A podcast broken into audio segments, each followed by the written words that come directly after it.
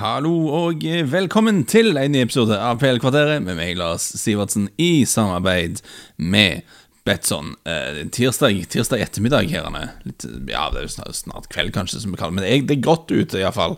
Eh, og vi er inne i en sånn skikkelig periode her borte der tror været ikke klarer å bestemme seg for om det er vår eller ikke. liksom. Det, er litt sånn marginalt varmere enn i vinter, men jeg syns ikke det føles vårlig på noen som helst måte. I går, I går, kveld var det kjølig i huset her at jeg, jeg eh, fikk liksom ikke sove. Jeg, på meg, jeg gikk og tok på meg ullsokker etter jeg hadde lagt meg, liksom. Ull, ullsokker i senga, det, det, er jo ikke bra. Det, enten er det tegn på at vinteren fortsatt er her, eller bare at jeg holder på å bli gammel og har litt sånn dårlig blodsirkulasjon og sånn? Det, det kan det òg være. Uansett, jeg håper det kommer vår en eller annen gang, er konklusjonen. Jeg syns vi må ta en liten pod om eh, Chris Wilder, som har forlatt Sheffield United. Vi har snakket mye om han og mye om Sheffield United i poden etter de holdt, eh, etter de rykte opp. Og det, det, det er jo naturlig Selvfølgelig, de var en av de store overraskelsene i positiv forstand i fjor, eh, og de var en av de store overraskelsene i negativ eh, forstand i år.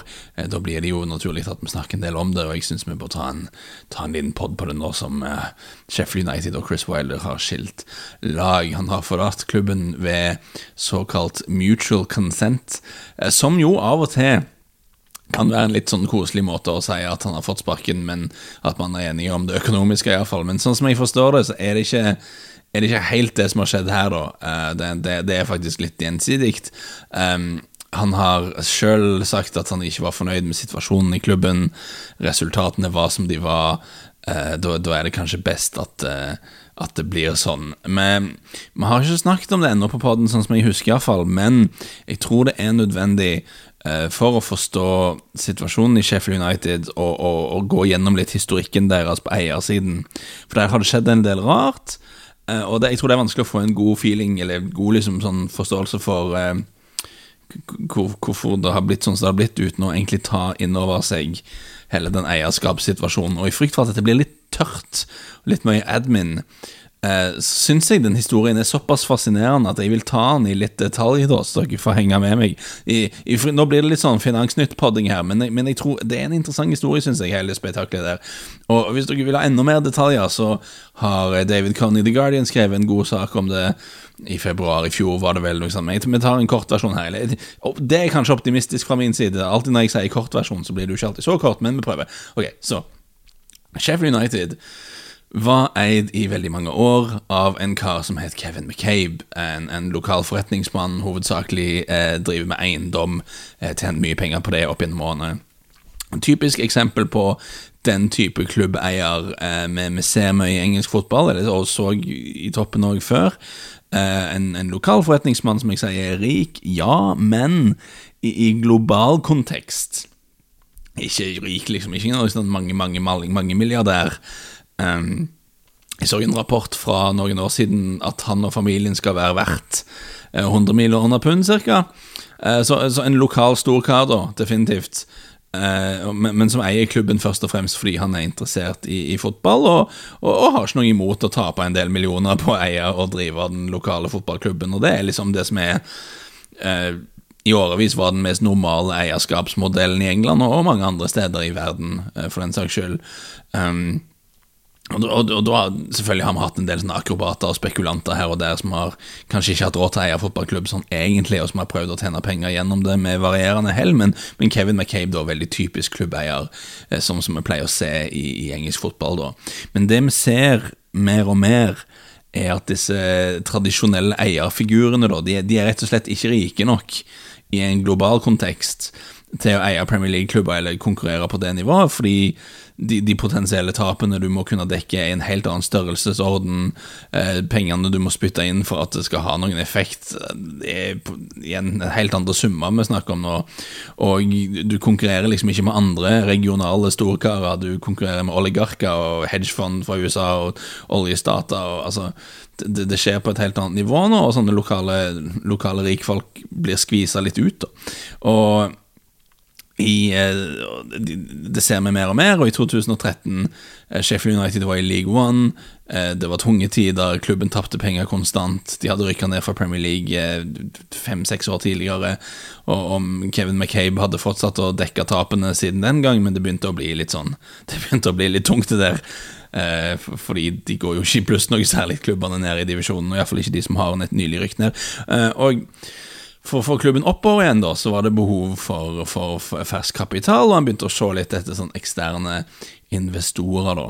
Og han gjorde noe på den tiden han gjorde noe på den tiden som skulle vise seg å bli en ganske stor ting, og det var at han separerte eierskapet av klubben fra eierskap av stadion, akademi, hotell, andre eiendommer som klubben hadde da, og så leasa han de tilbake til klubben for en lav sum, så, så klubben kunne fortsatt bruke de sammen. Det var teknisk sett ikke klubben som eide de lenger. Altså Om en ekstern investor kjøpte seg inn i klubben, så ville han bare kjøpe seg inn i fotballklubben, han ville ikke ha noen rettigheter overfor stadion og, og alt, alt sånne ting.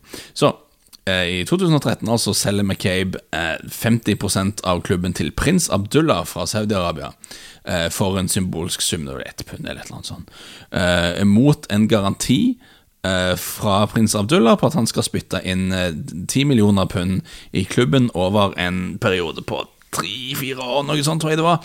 Um, og 10 millioner høres kanskje ikke så mye ut sånn i dag. Um, men i League One i 2013 så var det mye, da. Og eh, det, ville gi de muligheter på banen til å prøve å komme oppover i divisjonssystemet og tilbake til der de da mener Sheffield United hører hjemme.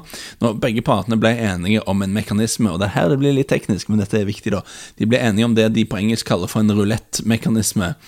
Eh, som ga McCabe muligheten eh, til å gi Abdullah et ultimatum der han eh, enten måtte selge sin halvdel av klubben for en pris McCabe hadde sagt, eller så må han sjøl kjøpe McCabe sin halvdel for den samme prisen som har blitt satt. Hvis dere forstår hva jeg sier. Så denne, denne, denne mekanismen da aktiverte McCabe i desember 2017. Laget hadde rykket opp til championship, de lå midt på tabellen der, tapte masse penger. Eh, fortsatt men McCabe, men McCabe, og Abdullah var ikke på talefot noe særlig lenger, og McCabe aktiverte da denne rulettmekanismen, og prins Abdullah fikk et valg mellom å selge sin andel, 50% av klubben, tilbake til McCabe for 5 millioner pund, eller så må det andre alternativet, Abdullah, må kjøpe ut McCabe for 5 millioner pund. Sånn var det dette funket. Når fem millioner for en halvdel av Sheffield United høres kanskje veldig veldig lite ut, men igjen, dette var en klubb som lå midt på tabellen i Championship, som tapte masse penger, eh, og som dere husker ikke eide sin egen stadion lenger, ikke eide akademi lenger, som i teorien, i teorien er kanskje ikke det verdt så mye, da. Um, så dette høres så enkelt ut, håper jeg. Det er sånn, du, Abdullah, enten så selger du din del for fem millioner til meg, eller så kjøper du min del for fem millioner. Eh, men, men, McCabe han er en liten luring, eh, for han hadde også lagt inn en annen bit i den originale avtalen deres, som stipulerte at dersom prins Abdullah endte opp med å eie over 75% av klubben, så ville klubben bli tvungne til å kjøpe tilbake alle eiendelene som McCabe hadde løst ut av klubben, stadion, akademi, alt det der. Så i dette tilfellet, hvis Abdullah ikke ville selge sin halvdel av klubben til McCabe for 5 millioner pund, og isteden kjøpe ut McCabe for 5 millioner pund, så ville han også bli nødt til å betale et sted mellom 40 og 50 millioner pund for å kjøpe alle de eiendommene tilbake, stadion, hotell, alt det skulle gå på markedsverdi. Så teknisk sett, da, var det klubben som skulle kjøpe dette, betale dette, men klubben hadde jo ikke de pengene når de lager championship, så det ville være Abdullah som eieren som måtte, som måtte spytte inn og måtte finansiere dette. Og det visste Kevin McCabe at Abdullah ikke ville ha råd til. Eh, for mye av grunnen til at McCabe ville ta tilbake sin halvdel av klubben, ville få ut prins Abdullah, var at det hadde vist seg at prins Abdullah ikke var så rik som Kevin McCabe hadde, hadde trodd og hadde håpet. Eh, han hadde spytta inn de pengene han skulle, ti millioner pund pluss litt til, men han hadde liksom ikke hatt tilgang til sånne enorme summer som gjorde at alle Sheffield Uniteds problemer ble løst, og de skulle skyte seg opp i Premier League og sånn. Eh, så Kevin McCabe ville helst bli kvitt sin saudiarabiske deleier, ville ha hele klubben tilbake. Og han tenkte sikkert at nå har han satt han fast, da, siden han ikke hadde så masse penger. Han hadde iallfall ikke råd til å liksom betale for stadion og kjøpe stadion tilbake og alt dette her. Med, med disse mekanismene så følte vel da eh, Kevin McCabe at han, at han satt med veldig gode kort på hånd her. Og hvis mot formodning prins Abdullah skulle finne disse pengene, så vil han jo Ja, da vil han få masse penger for stadion uansett, så det vil jo bli litt cash på McCabe. Det er en god situasjon for McCabe å være i, tenker jeg. Men selv om McCabe var en luring, selvfølgelig, så viste prins Abdullah seg å ikke være så naiv som Kevin McCabe kanskje hadde trodd. Eh, Abdullah viste seg å være en luring, han òg. Eller, eller, advokaten eller rådgiveren hans var en luring, hvem det var. For det de gjorde, eh, var å overføre eh, De overførte 80% av de 50% av klubben som han eide, til et annet selskap. Så når de da kom med sin, sin, sin counter notice, som de kaller det, til McCabe, som sa ok, jeg vil ikke selge mine 50% jeg vil isteden kjøpe dine 50% så vil han likevel ikke ende opp på over 75% fordi han hadde teknisk ikke 50 lenger til å begynne med. Så han da endte, opp, han endte ikke opp med over 75% av klubben, og han ble ikke tvungen til å kjøpe opp all denne eiendommen ifølge avtalen mente han da. Veldig sneaky, veldig sneaky, veldig te teoretisk, men dere skjønner gangen i dette her, da. Han, han, han prøvde å, å, ja, å lure seg unna disse klausulene. Eh, og, og, men det som skjedde da, var, som dere kanskje kan forutsi, McCabe nekta å selge eh, fordi han mente Abdullah fundamentalt sett hadde brutt avtalen de var enige om. Eh, situasjonen satte seg fast, og Abdullah saksøkte Kevin McCabe. Denne saken eh, endte opp i den engelske høyesteretten, eh, og mens hele dette dramaet foregikk, da, mens alt var fastlåst, eh, så rykka Sheffield United opp til Premier League og beholdt plassen. Eh, og det, og det, er jo litt dramatisk, for plutselig var de 50% av Sheffield United som en av disse to gutter skulle ende opp med å kjøpe fra den andre for fem millioner pund. Alt etter hva Høyesterett kom fram til. Plutselig var de 50% verdt ganske mye mer enn 5 millioner pund. Uh, om du kan kjøpe en halv Premier League-klubb for 5 millioner pund, så er det en ganske heftig deal, altså enten du får med stadion på kjøp eller ikke.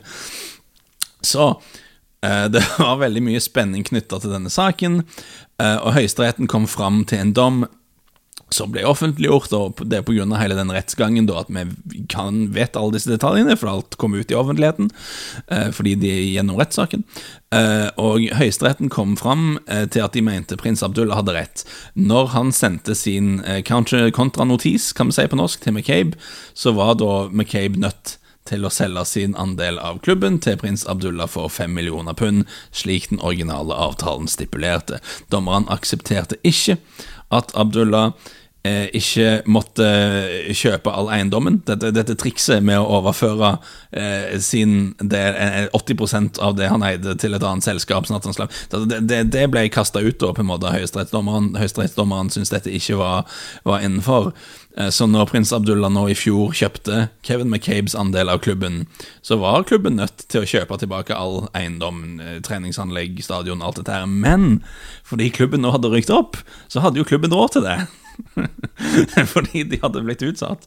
Uh, så, det ville ikke bare være Abdullah som plutselig måtte finne masse penger som han ikke hadde, uh, eller kanskje ikke har, vi vet jo aldri helt, men som alt tyder på at han ikke har tilgang til. Uh, det, det, var, det, var, noe klubben kunne finansiere sjøl. så derfor endte prins Abdullah opp med å eie 100% av Sheffield United Eh, etter å ha først kjøpt de første 50% for ett pund, eh, og så de andre 50% for 5 millioner pund.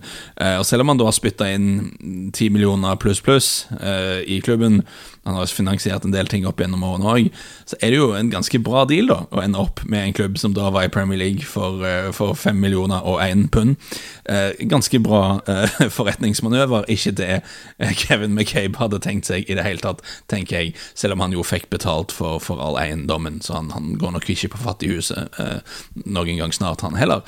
Uansett, hva har dette med Chris Wilder å gjøre? Vel, Chris Wilder hadde et veldig veldig tett forhold til Kevin McCabe. Eh, de er Yorkshire-folk begge to. Eh, lett å se for seg at det var en, en veldig god relasjon. Eh, prins Abdullah har vært veldig veldig positiv til Chris Wilder offentlig.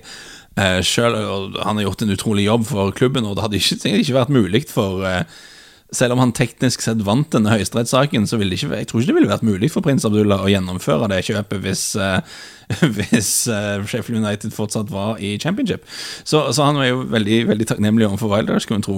Så, så seint i februar så sa han at han ville beholde Chris Wilder. Uh, Sjøl om de skulle tape resten av kampene sine, uh, for han mente at Chris Wilder ville være riktig trener for å ta dem opp i championship igjen. Så, eh, så, han har vært helt 100% positiv. Men det skal jo visstnok ha vært en del uenighet internt. Eh, det som blir rapportert, er at Sheffield United ønsker å endre litt måten de, de opererer på, spesielt når det gjelder å hente spillere og sånn. Eh, Chris Wilder er veldig veldig engelsk og old school. Han vil helst ha kontroll på absolutt alt som skjer i klubben, mens Sheffield United ønsker å gå litt mer mot en struktur der du f.eks. har en sportsdirektør med et mer overordnet ansvar for det sportslige. Det kan man jo se for seg at Chris Wilder ikke ville være positiv til eh, i det hele tatt. Jeg vil bare si veldig raskt um, mens, vi, mens, vi, er på dette Mye snakk når vi um, diskuterte Newcastle, at de kunne bli kjøpt opp og eid av Saudi-Arabia. Så jeg en del eh, poengterte hvorfor er det et problem når eh, prins Abdullah eier Sheffield United. Og Jeg vil jo da si at det er ganske stor forskjell på at et statlig investeringsfond kjøper et klubb som et ledd i en større plan for å bruke idrett til å hvitvaske imaget sitt, det er noe veldig annet da enn at en enkeltperson som prins Abdullah involverer seg på eiersiden i en fotballklubb fordi han er interessert i idrett, han har vært styreformann i en klubb i Saudi-Arabia før, han er visst veldig interessert i NFL osv. Eh, her har det aldri vært snakk om at han skal pøse inn penger for å profilere Saudi-Arabia på en eller annen måte. Tvert imot så har jo problemet vært at han ikke har så mye penger, eh, iallfall ikke så mye som hans tidligere medeier trodde at han skulle ha. Eh, så da syns jo jeg, sånn som jeg forstår saken, at dette, dette faller ikke egentlig inn under sportsvasking-fenomenet. Jeg syns heller ikke dette teller som liksom, blodpenger for et uggent diktatur som flommer inn i fotballen. Det er liksom ikke det som har skjedd heller. Eh, så jeg syns det blir en veldig, veldig annen situasjon. Uh, og det er ikke de samme forbindelsene, selv om han er en del av, av av en, en, veldig veldig stor kongefamilie uh, i, i Saudi-Arabia, så er det ikke helt de samme bindingene da, til, til, regjeringen som det er i f.eks. Uh, eierskapet til Manchester City. Uh, uansett, det kan, det kan, vi kanskje ta en annen pod på. Uh, uansett, Wilder og Sheffield United Det skal òg ha vært et litt forskjellig syn på det økonomiske. Uh, Wilder har sagt offentlig at Sheffield United ikke kan vet vi ikke konkurrere økonomisk med resten av divisjonen. Men, men, men, klubben har jo faktisk brukt en del penger på spillere, og det har kanskje ikke jeg egentlig tatt nok høyde for i diskusjonen om, om Sheffield heller. for de har Ok, de har stort sett henta yngre spillere, og jeg vil tro de har holdt lønningene nede sånn tålelig, men de brukte vel en sånn 60 millioner pund netto i fjor, og, og 55-ish netto i år. Og om du er 115 millioner pund i minus på overgangsmarkedet over to sesonger, eh, da har du brukt en del penger, altså. Det, det er ikke supermange klubber i verden som er mer i minus enn det over de to siste åra på overgangsvinduet.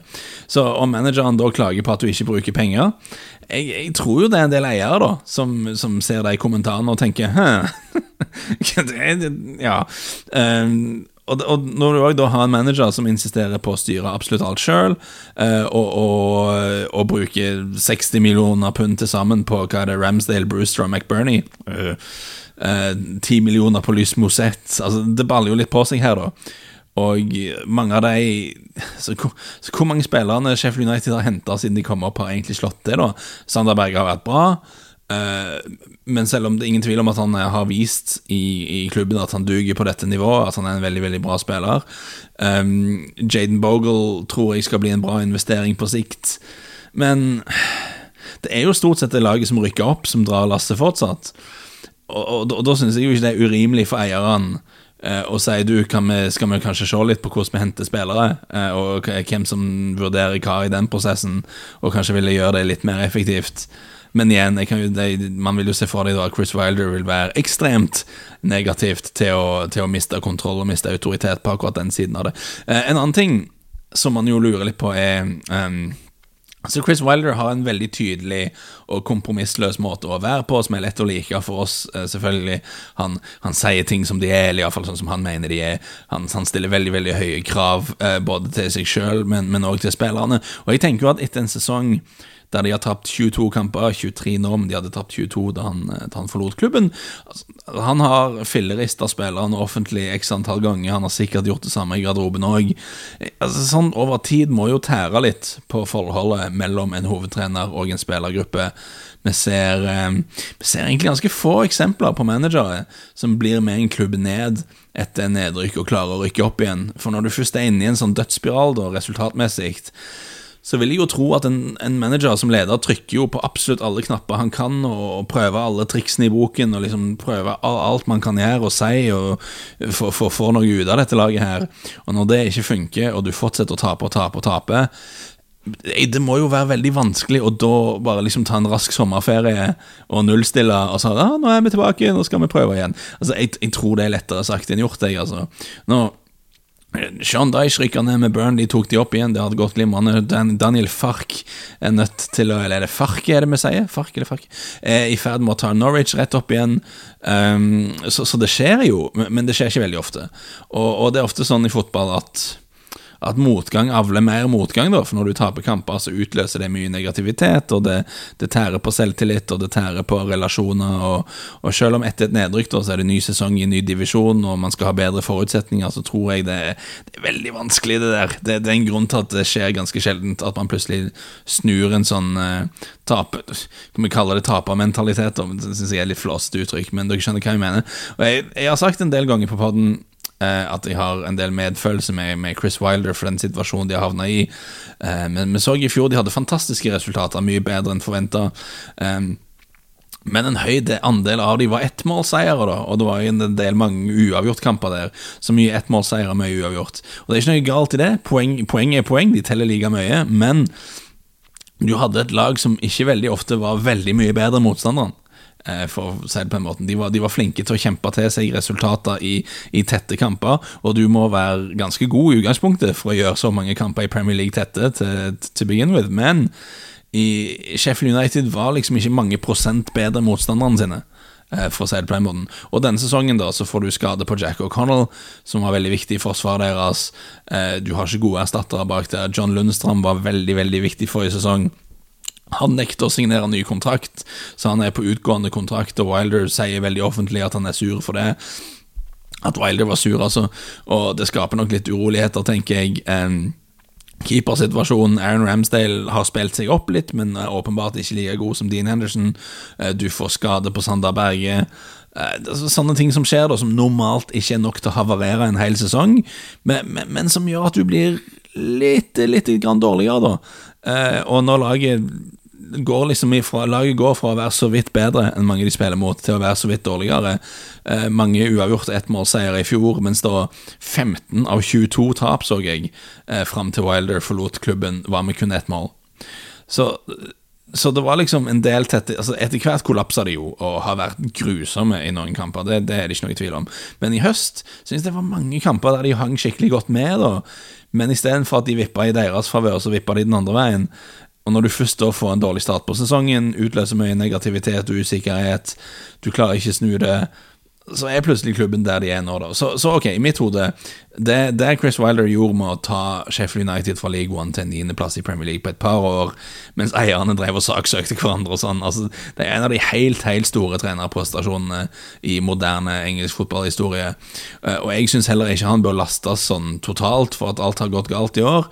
Eh, litt sånn bom på overgangsmarkedet og sånn, men det kan skje. Men på den andre siden, da jeg syns det er òg veldig feil å falle inn i det narrativet som, som du gjorde seg litt av og til. At, å se på han prins Abdullah, en, galning eh, og en utlending som ikke forstår noe som helst, eh, bare for at han ikke lar Chris Wilder gjøre akkurat sånn som han vil, eller ikke legge forholdene mer til rette for han. For det er nå til syvende og sist hans klubb, da. Og om hans visjon for hva han vil gjøre med fotballklubben sin, eh, krasjer fullstendig med alt det manageren tenker, da, da vil jo det aldri bli bra. Uh, og det er veldig, veldig, lett å automatisk ta, ta parti da, med den likende hovedtreneren som har gjort en god jobb, og mot denne onde, onde eieren. Kanskje enda litt lettere når den eieren kommer fra, fra, en annen kultur, og fra en kultur vi ikke assosierer med fotball. Da, da, er det veldig lett å tenke sånn, men igjen, hans klubb, hans avgjørelser. Uh, og det er jo han som da går på smellen først og fremst uh, dersom, det går, uh, dersom, det går, galt. det syns jeg vi må huske. Og Sheffield United holder på å bygge en sånn De holder på å bygge en sånn miniversjon av nettverket til Manchester City, med sånn søsterklubber her og der. Prins Abdullah har kjøpt seg inn i, i Bershot i Belgia. Jeg håper denne uttalen er i nærheten av å være riktig, iallfall. han eier en klubb i Saudi-Arabia som heter Al Hilal United FC. han har kjøpt et lag i India som heter Kerala United. United. Uh, han har også nå nylig kjøpt en klubb i Ligue i Frankrike som heter Chat Chateauroux, tror jeg. Uh, så, så United, United World Group heter de. Uh, litt sånn miniversjon av City Football Group. En interessant uh, kreasjon. Og, og han klubb i Belgia tror jeg blir veldig nyttig med tanke på arbeidstillatelseregler og sånne ting. Ligue 2 ikke like nyttig, men veldig mye bra spillere i Frankrike, så de hadde ja, Spennende å se. jeg vi vet jo ikke nå så veldig mye om hva slags klubb Sheffield United kommer til å bli, hva slags type manager de går for, eh, hva slags identitet de sikter på. Um, uansett hva som skjer, så skal de være veldig takknemlige overfor Chris Wilder for at han fikk de opp i eliten igjen. Um, de hadde ingen sånn divine right til å være der. Sheffield United, en klubb av deres eh, størrelse.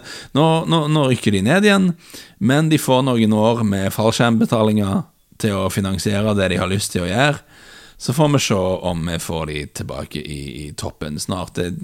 Jeg merker jeg er ikke sånn superoverbevist om, om, om det går i en, en, smart retning, det der. Men det, det er iallfall alltid litt interessant med klubber som går litt egne veier da, og gjør ting på en litt annen måte, og det, det gjør de iallfall. Eh, liten spillbit på slutten. Um, hashtag NorwayWatch. Eh, toget videre med stor suksess, vil jeg si. Det vil si, det var stor suksess for deg eh, dersom du satte innspill på at Martin Ødegaard skulle skåre i, i, i Nord-London Derby til, til, økt odds eh, denne helgen. Det var veldig bra for deg, vil jeg jo si. Eh, men eh, du kan følge med på nettsidene til Betson for å se hva oddsen skal økes til denne uken. Jeg ser at det skal bli det, det, er ikke klart ennå, men det skal bli økt odds på Martin Ødegaard-mål mot Olympiakos eh, kanskje fullstendig Ødegård-målbonanza, når man først har fått smaken av blod. Nå blir det mål hele veien. Det, det kan jo skje. Eh, Alex Sørloth mot Bielefeld. Bielefeld er jo et sånt mål et sånn lag RB Leipzig skal kunne klare å skåre noen mål mot. Eh, Erling Haaland mot Köln. Torgeir Børven skåret to mål, mål mot uh, Ankara Guchu. Definitivt ikke bra uttale. Mot uh, Gutstepen nå i helgen. Um, Skårer han mot Trabzonspor nå i helgen? Vel, det kan, det kan, komme. Følg med på nettsidene til, til Betson for økt odds eh, hvis du har lyst til å sette et spill på en eh, nordmann som eh, målskårer i disse kampene. Det er jo litt kjekt. Jeg har lagt ut eh, trippel- og singeltips for midtuken som vanlig. Eh, dere rekker vel ikke tirsdagskampene eh, eller trippelen fordi at de har vel startet nå straks. Om de ikke det kan, det kan være de har begynt nå etter jeg begynte å ta opp. Det har blitt en lang podd, dette her. Um, men på onsdag eh, og dette passer bra, siden vi har nevnt den allerede. På onsdag Norwich spiller mot Nottingham First. Eh, Norwich har vunnet åtte strake i championship. De styrer rakt mot opprykk. Eh, Temo Pukki har skåret ti på de siste åtte, eller noe sånt galskap. De skal spille borte mot Nottingham Forest, som ikke er veldig gode denne sesongen. Sparka treneren etter en veldig dårlig start på sesongen. Henta inn Chris Huton Houghton har fått litt orden på dem, men de har en lang vei å gå. Houghton er jo en, dyktig fagmann, og sånn, men han er litt defensiv i sin tilnærming til alt. Og eh, Nottingham Forest de slipper ikke inn masse mål. Vi skårer ikke mye heller, har skåret veldig lite mål i det siste. Og jeg tror at Norwich, med de klassespillerne de har offensivt Altså Emiliano Bendia skal jo ikke spille i championship, det er jo helt feil divisjon for han. Det er jo galskap at han er der men han, han er nå det, iallfall. Eh, jeg tror de har såpass gode spillere, Norwich, at de skal klare å slå Nottingham Forest. Um, Vunnet åtte på Nottingham Forest har ikke vunnet på de siste fire.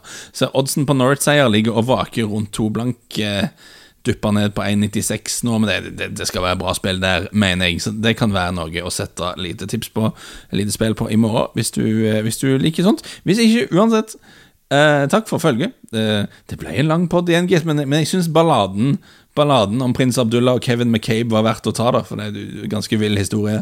Og, eh, og, de er jo ikke viktige for for å, finne logikk i det som har skjedd på, på Bramall Lane. Eh, og Så får vi se hvordan det går, hvordan Chris Wilder dukker opp. Litt rykter om Celtic, det kan jo være interessant. Eh, og Så får vi se hvem som, hvem som blir sjef i Sheffield United. De får en interessant jobb. Uansett, eh, takk for følget. Vi høres igjen snart.